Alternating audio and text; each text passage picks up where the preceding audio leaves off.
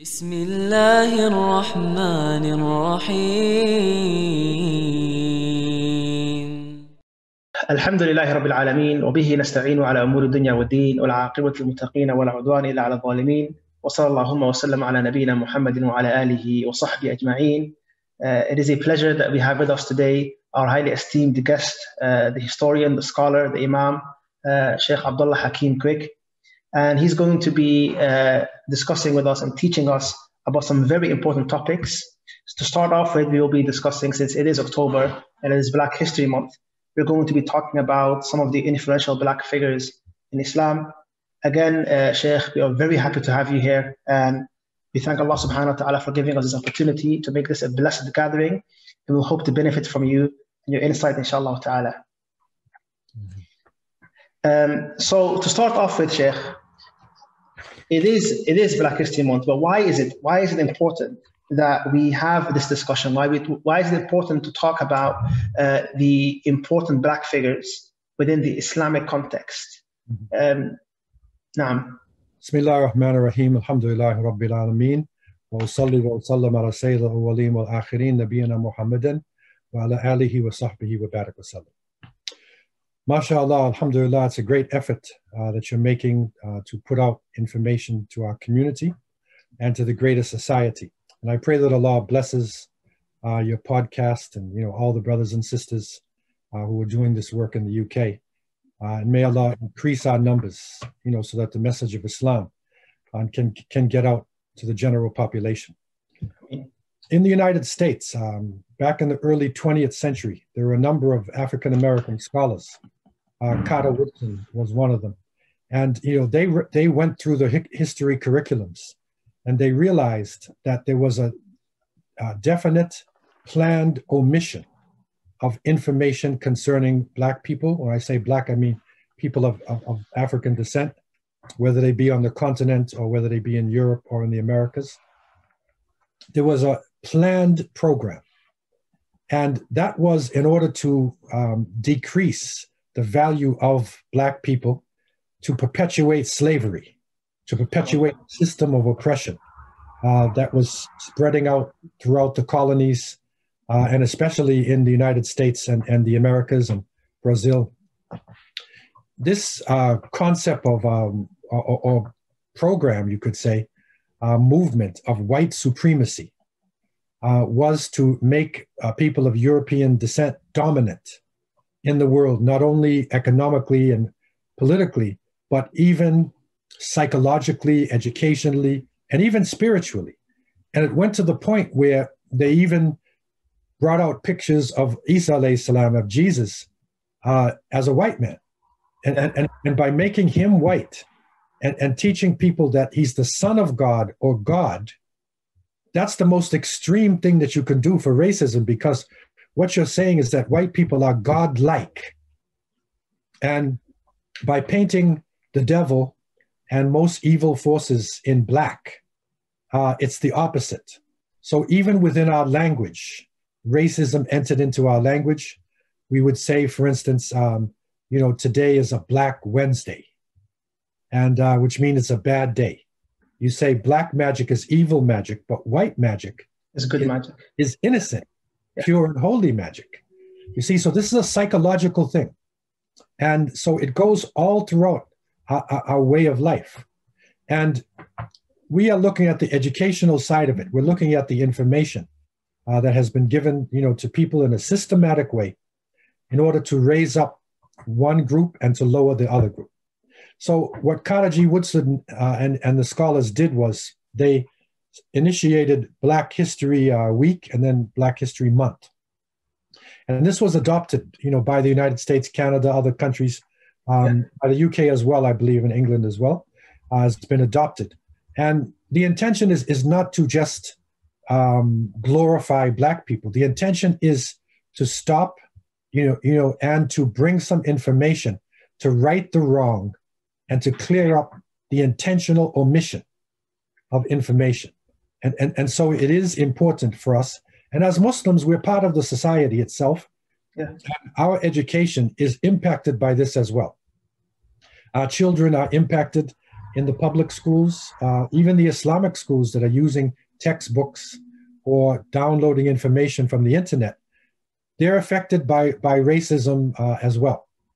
And um, what I noticed, uh, being Muslim, having accepted Islam in 1970, you know, and then traveled to different Muslim countries. And when I was studying Islam, I, I noticed that when they talked about the spread of Islam across a- Africa, that Islam stopped at North Africa, that it never went below the Sahara. So even Muslims had this wrong understanding uh, of the role of Black people, darker skinned people, uh, in the leadership of Islam, and especially in the early generations of Islam.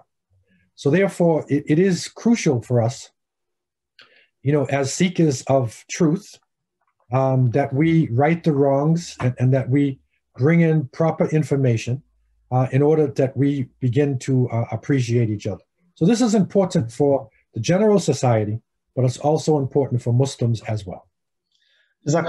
So although we all agree and understand that uh, the religion of Islam isn't particularly focused on any race, but because of this historical omission, it is important to shed light upon these individuals, these uh, um, uh, cultures and societies.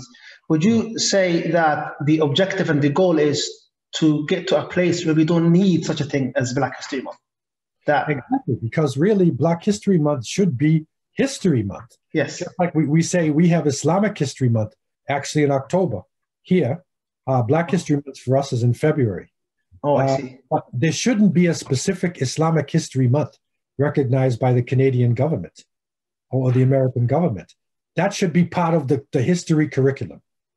Yes. So what we're doing is, is, is, is starting to change the narrative, to bring in solid information so that eventually, inshallah, it would be in all of the curriculums and people could understand um, the, uh, the, the achievements of people of color, of, of different religions um, equally. And concerning Muslims, you know, generally when I used to talk about this, you know, uh, people would say, Muslims would say, there's no racism in Islam. Like that's the first thing that they would say. And I say, true, that's right. There's no racism in Islam, alhamdulillah. alhamdulillah. Muslims can be racist. And there's a difference between Islam, which is the perfected religion of Allah subhanahu wa ta'ala, through the sunnah of the Prophet sallallahu you know, who broke down racism and tribalism. There's a difference between that model that we have and our own personal lives. So what we're dealing with is not a problem with Islam. It's a problem with Muslims and how our cultures have actually affected our practice of Islam and even the biases that we carry, our tribal bias, uh, biases, can affect us in Islam. And I found this out uh, when I uh, had graduated from Medina and I was in the field. I graduated in 1979, and um, I was in the field for a period of time doing dawah in you know Jamaica, in the United States. Uh, and then I came, then I came back to Canada, where I had accepted Islam, and they asked me to be the imam of a big masjid. So I was Imam of the Jami Mosque, which was the largest masjid at that time, uh, maybe in the whole country. And uh, people were pouring in. And so we had all the different nationalities. And I was innocent. I just look at Muslims as my brothers and sisters, no difference between us. Then, uh, as time went by and I started to get close, you know, to the different Muslim groupings, I realized there's tribal differences between people. There are ethnic differences. So a person could come from India and Pakistan.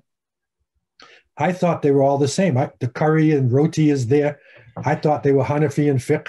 I thought they were all the same.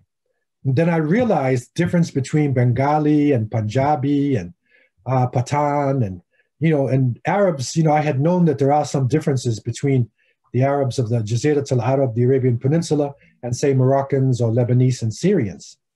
And then the Somali community came in, and I met my brothers and sisters from Somalia.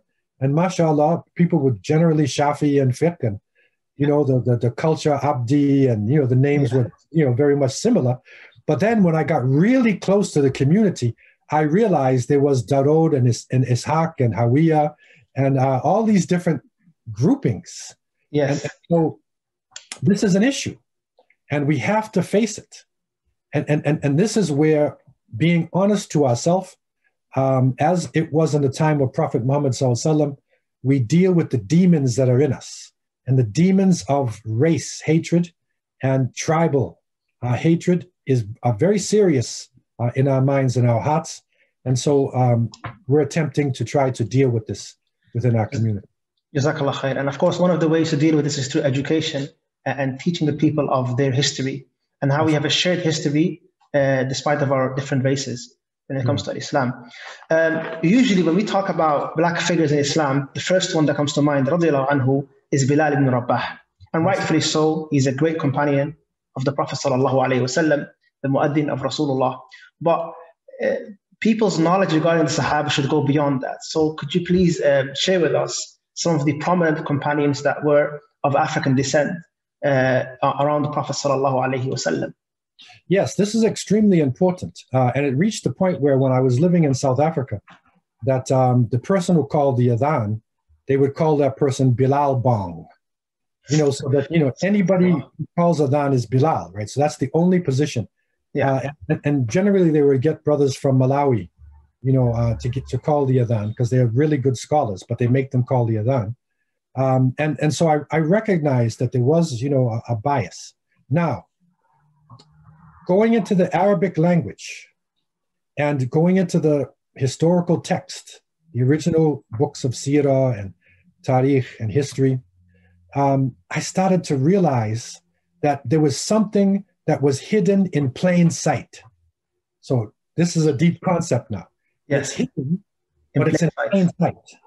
And you know, the same way that you know you can have a picture and there will be different people who will look at it in different ways based upon how their brain is hooked up.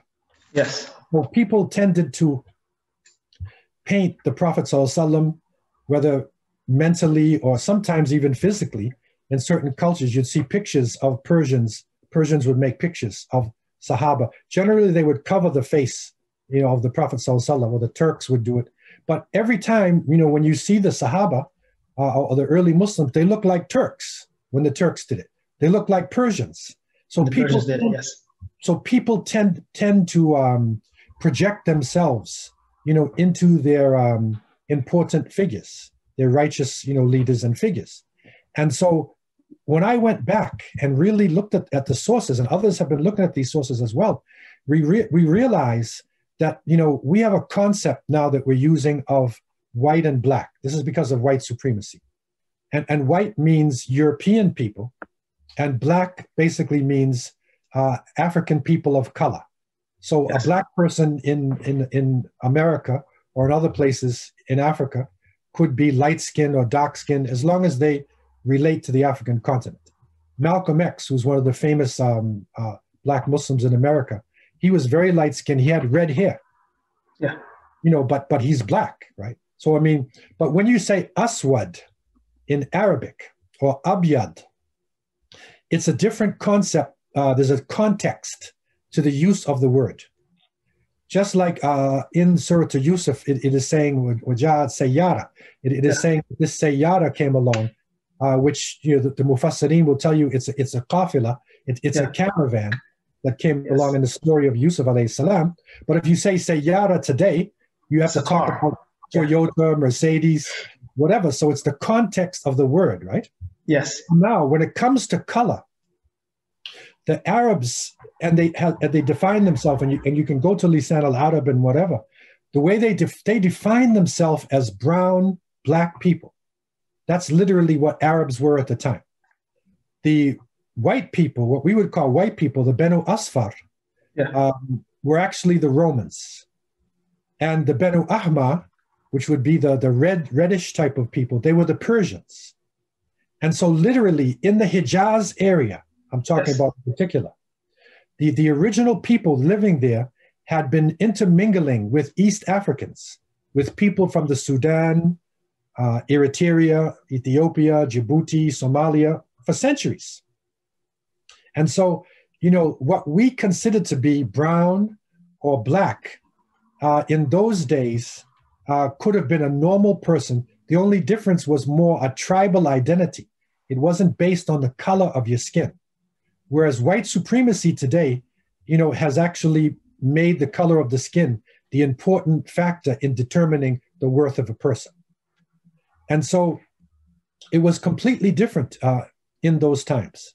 And when you look at the life of the Prophet Muhammad, we recognize uh, that his second mother, his dry nurse, Umm Ayman, Baraka, uh, may Allah be pleased with her, she was, an Ethiopian, she was an Ethiopian woman. And she was the one who, when uh, uh Amina, when the uh, Prophet's mother died, you know, she was given, you know, the responsibility of taking care of him. And, and she said that from that moment, when he was a young boy, I never left him. I never left him physically. I never left him, you know, spiritually.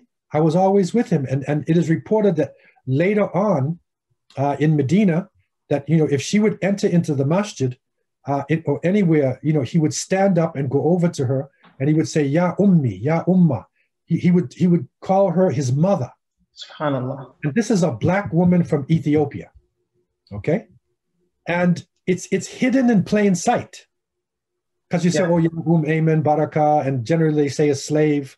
But we have to realize slavery was not based on color. Because Salman al Farisi, when he came in, he was a slave. And he was a Persian. Persian. When Suhaib al Rumi, uh, who was Iraqi, but you know, he lived with the Europeans and he looked like you know a Roman. Uh, he was blonde hair, blue eyed. He came into the uh, uh, Hijaz as a slave. So slavery was not based upon color, it was based upon power. You know, if you had power, you're not a slave. And in terms of power, and, and this I'll be discussing later on in courses that I'm, I hope to do, inshallah.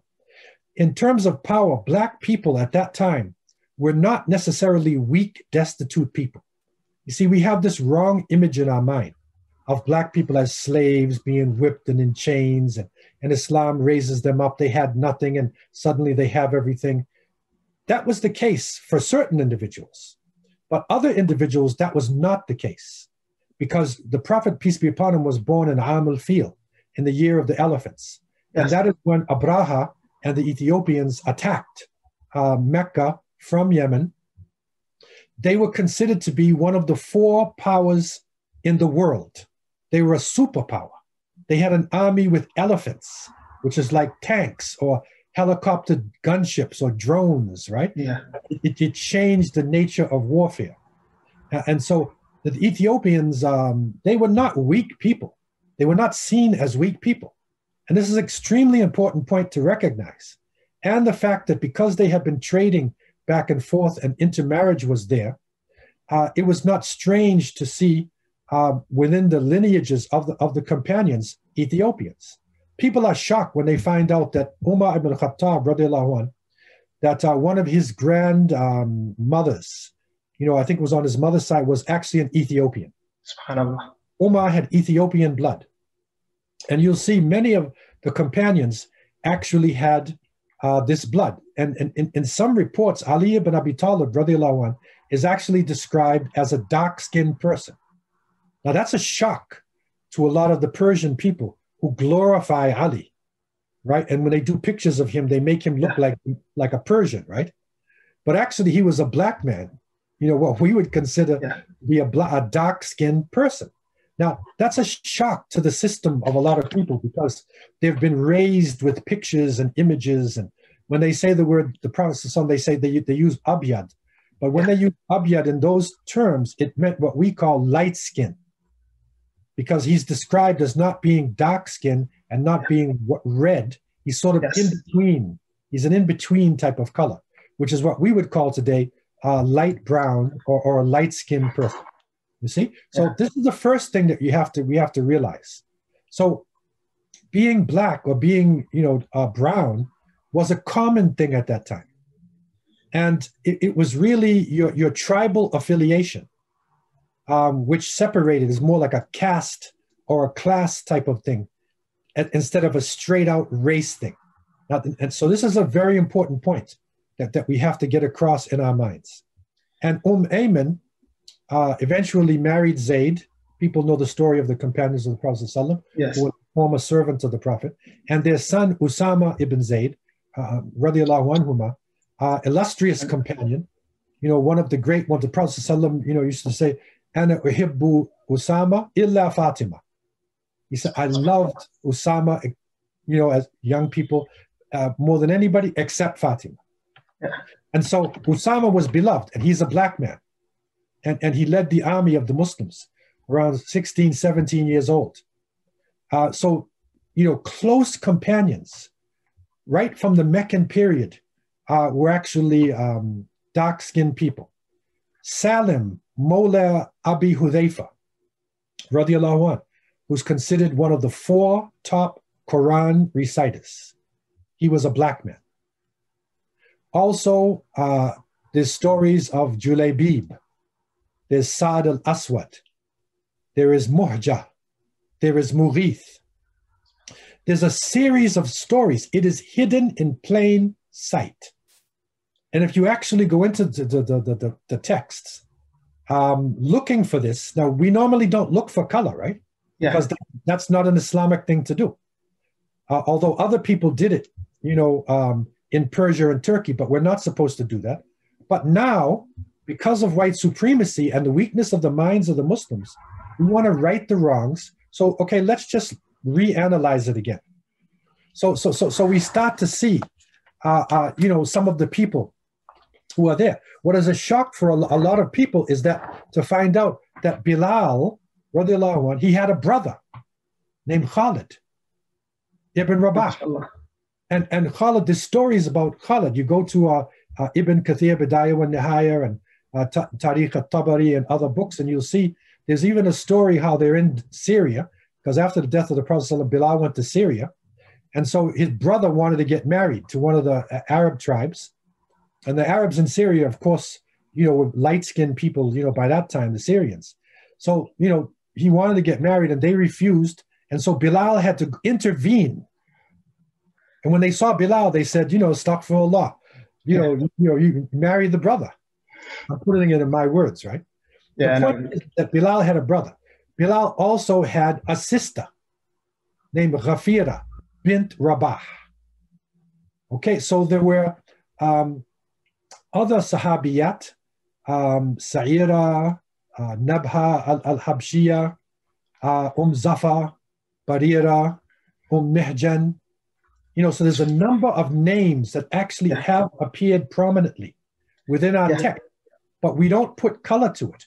Now, when we reanalyze it in order to educate people properly uh, about color, uh, then it's there. And you know, um, this this is an unfortunate situation because uh, that's not how it's supposed to be. But recently, um, s- some black students, they were actually East Africans, uh, they were Somalis, you know, and, Yes. and they were in one of the universities here. And, you know, they, and I'm going to be straightforward, you know, with what, what, what I'm saying. You know, they joined the Muslim Student Association and they recognized that it was mainly Arabs and Pakistanis who were in leadership and they were denied leadership. And so they, they were about to form a black MSA which which would include East Africans and also Caribbean people, Muslims now, I'm talking Muslims. Subhanallah. We said, no, don't do this. So we had to have an anti-black racism session with the students. And I did it in a number of universities. And you know, one of the ways to cure this is not by name calling or belittling. It's just to bring the history of Islam in a positive way. And so when the other students saw black people in the first generations Yeah. as great Sahaba, it changed their understanding. Because I, have even had, uh, you know, a, a brother come up to me, you know, and say that, you know, this is a black Muslim, no, actually a sister, a black Muslim sister wearing hijab, comes up to a meeting with other Muslims from different countries who are not black. One of the people there actually didn't even have a hijab on, but she came from a Muslim country. And they looked at the black sister and they said, um, uh, Are you Muslim? She's got oh, hijab, but because she's black, they Yeah. can't put the two together, right? Yeah. So this is brainwashing and confusion that needs to be dealt with. And instead of doing it in a name calling way, in a negative way, let's take the positive route, you know, and that is to bring the history and to show the contributions of people of color from the early generation and how Islam spread. And, and you know what's a shock? Um, and I'll be bringing some of this in the courses that I'll be doing uh, uh, uh, soon, inshallah. But something shocked me really heavy. The first generations of believers were basically Hijazi Arabs, right? Meccans Yes. and Medina, Aus and Khazraj. Okay, and then the sprinkling of Arabs from other parts, some from Yemen, uh, and then some from Nejd and you know other areas. But the majority were the Hijazis, okay, who were connected to East African people and culture and you know whatever. That's the early generation. Then there was the Hijra, the migration to uh, uh, Abyssinia, to Al Habasha. Yes. 32 Abyssinians, it is recorded, made the Hijra to Medina. 32. So they were part of the group that was in Medina. And at that time, the, the masjid of the Prophet ﷺ is nothing like today. It was very small, you know, and the community was actually small. It was not a large community. You know, so when 313, you know, men went to the Battle of Badr, that's a large army. That's, that's like taking almost every able, you know, man to go to fight. Today we think 313 is nothing, but that's a big uh, force within a small community. So the early Muslims were basically made up of Hijazi Arabs, Abyssinians, also the black Sahabas that we were talking about, and even there was another brother named Muhammad ibn Maslama, you know, was you know a black man also who was an ally of the house. So these are this is the first generation. There was no Syrians, there was no Iraqis, No Turks. There was no Turks, there was no Persians, there was only a few Yemenis, uh, by the way. So this is the main generation, and if you really look at it objectively, they were basically black people or brown people. They were East Africans and they were Hijazis. And the Prophet ﷺ said in many ways, and in one authentic hadith, he said, Khairun nas qarni, thumma alladhina yalunahum, thumma alladhina yalunahum. The best of people is in my generation, then the one that follow them, and then the one that follow them. So the early generation, which is made up of Hijazi Arabs, a sprinkling of Persian and Roman and other places, sprinkling, but ma- basically made up of Abyssinians, Hijazis, people of color. This is the best generation. That shocked me. And I'm thinking about this Somali sister coming up, and the other ones are looking at her, and she's in hijab and saying, Are you a Muslim? She probably looked more like the original Muslims in the first generation than the other people. And you know, so so, so this this is a hard reality that we have to face. And I say it again for our brothers and sisters, you know, who, who might feel uh, something negative about it. There's no racism in Islam, but Muslims can be racist. So this is the reason why we are bringing this out in order to heal our community, because the general society is going through a healing process with racism now.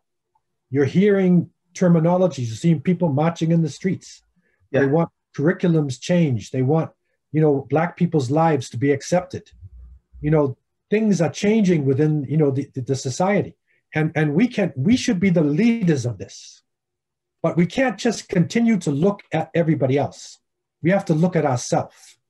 Because I believe after being in a leadership position in the past over Muslims, that one one of our biggest problems after you know shirk you know, and some of our cultural problems, it is tribalism.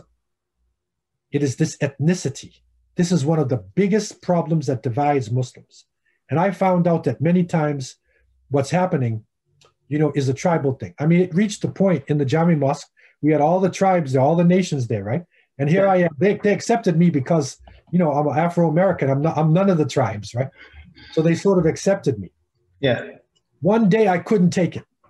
And I stood up in front of the group and I said, uh, I'm sorry to say this, but Abu Hanifa was not a Pakistani.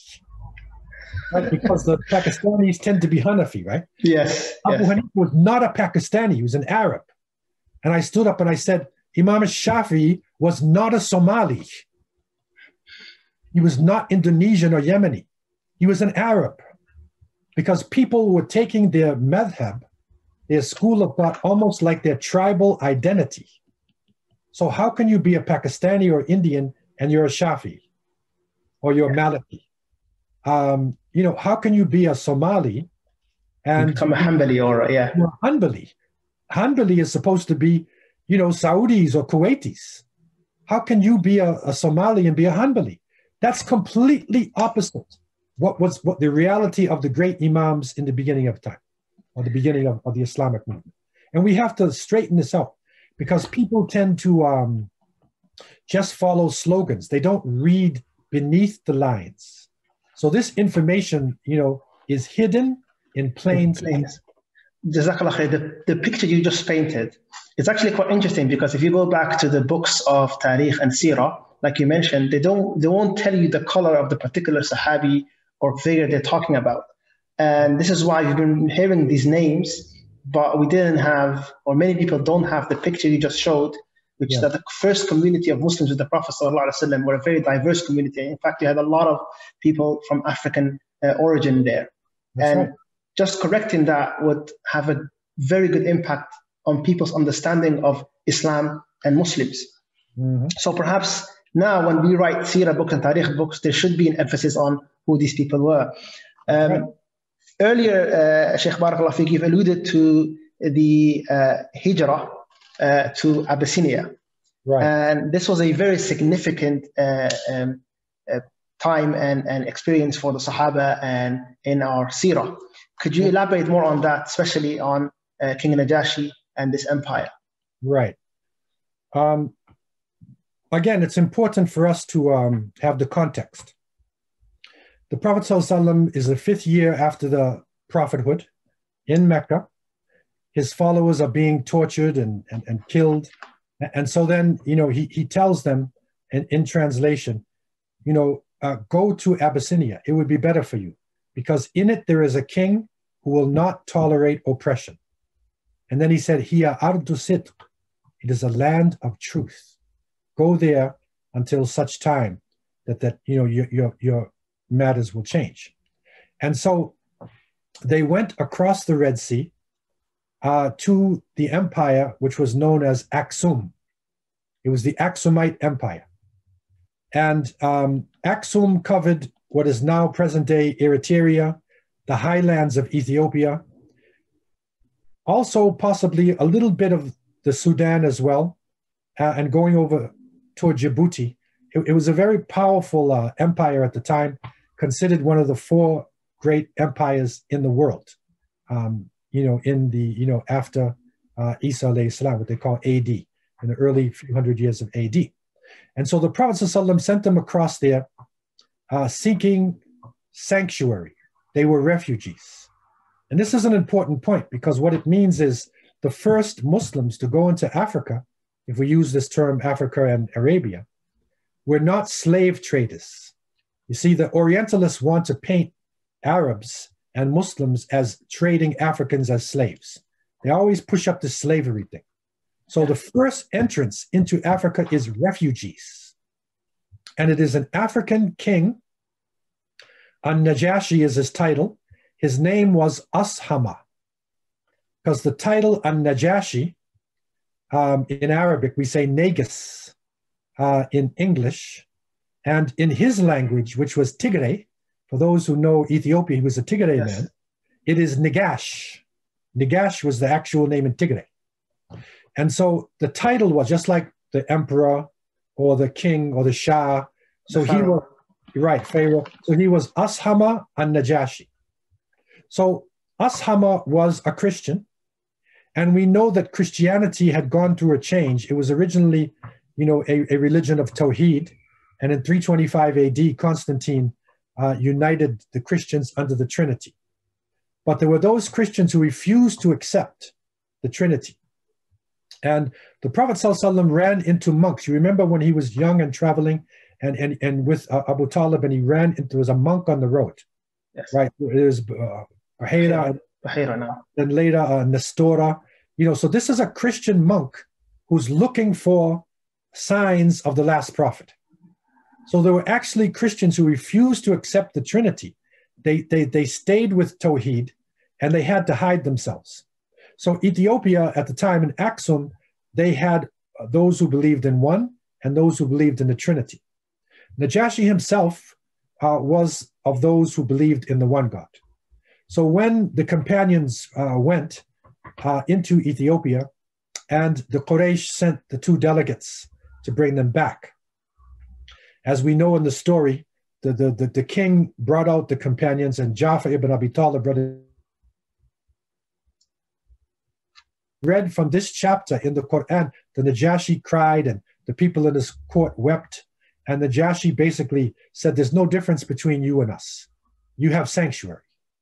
So they stayed there. And what is interesting, the Prophet ﷺ wrote a letter to Najashi. And this letter can still be found today um, at the Topkapi Museum in Istanbul, Turkey.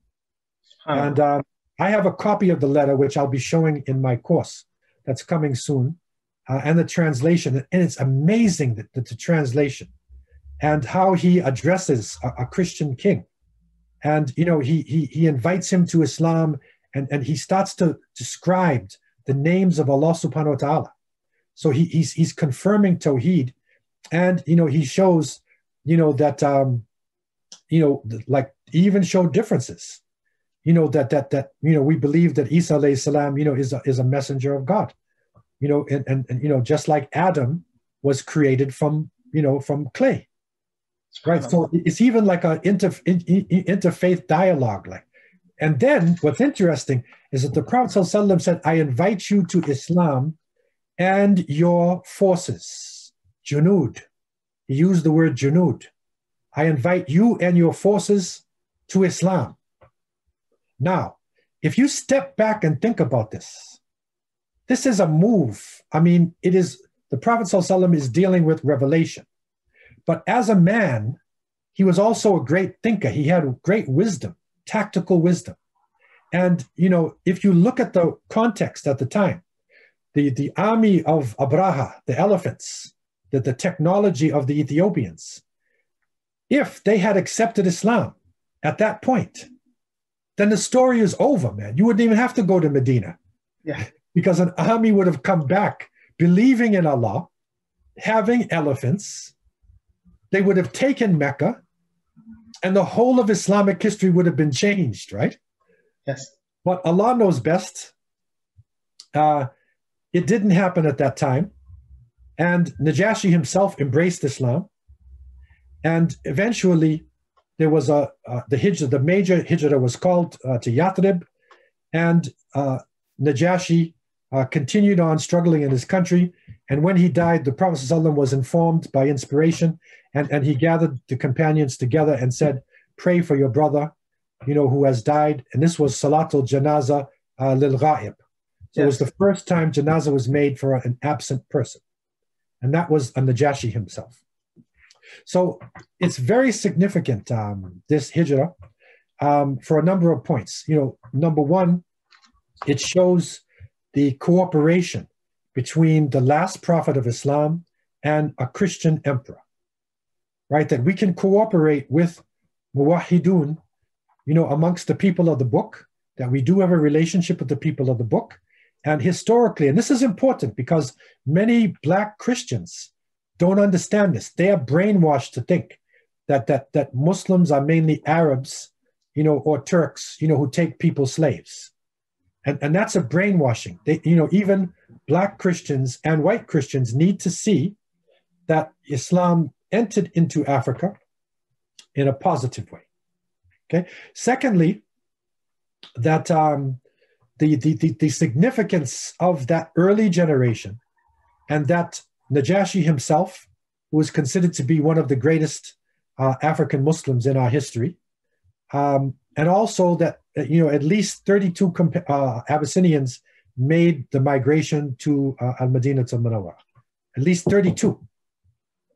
So this is very significant in the early history, you know, to show the relationship between African people directly with the Prophet ﷺ, not as slaves or freed slaves, but also as freed as, as free people and allies who actually had power and strength. Jazakallah khair.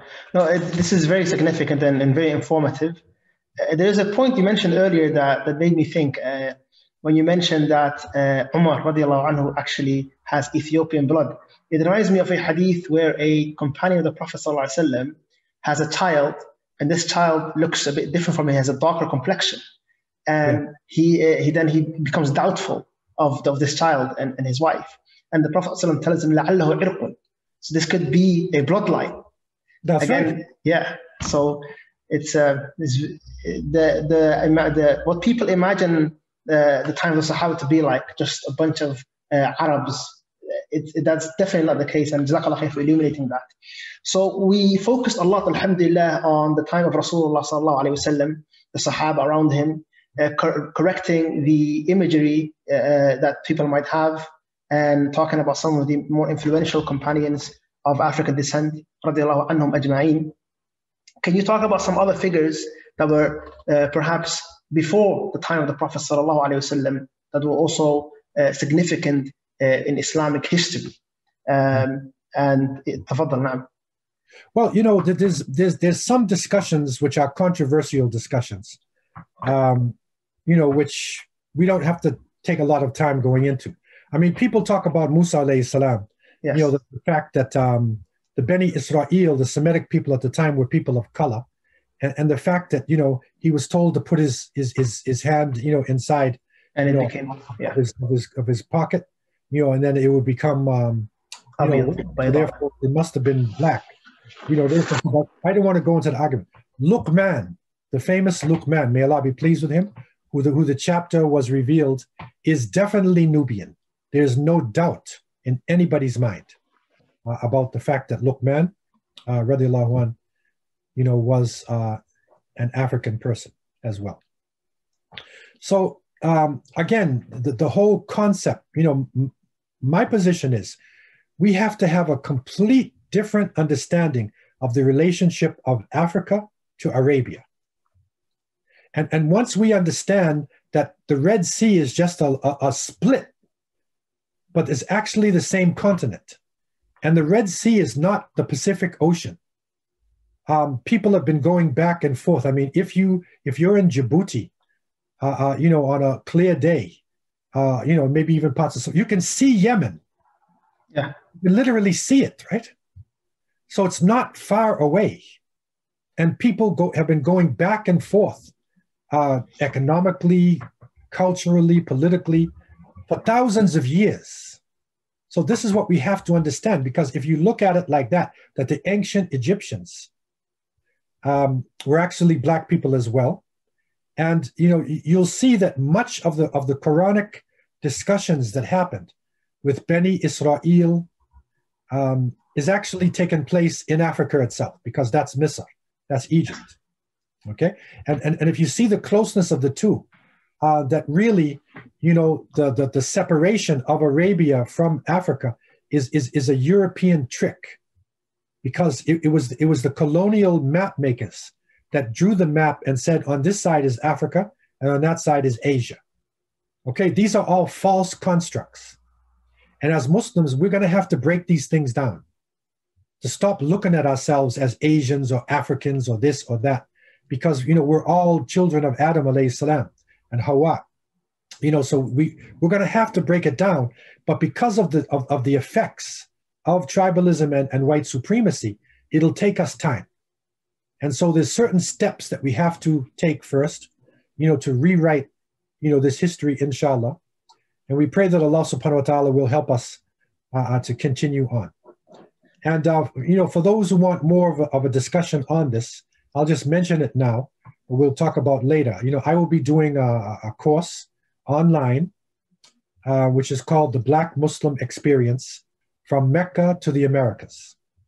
And uh, this will be a four part series starting um, Saturday, uh, October 10th uh, at 1.30.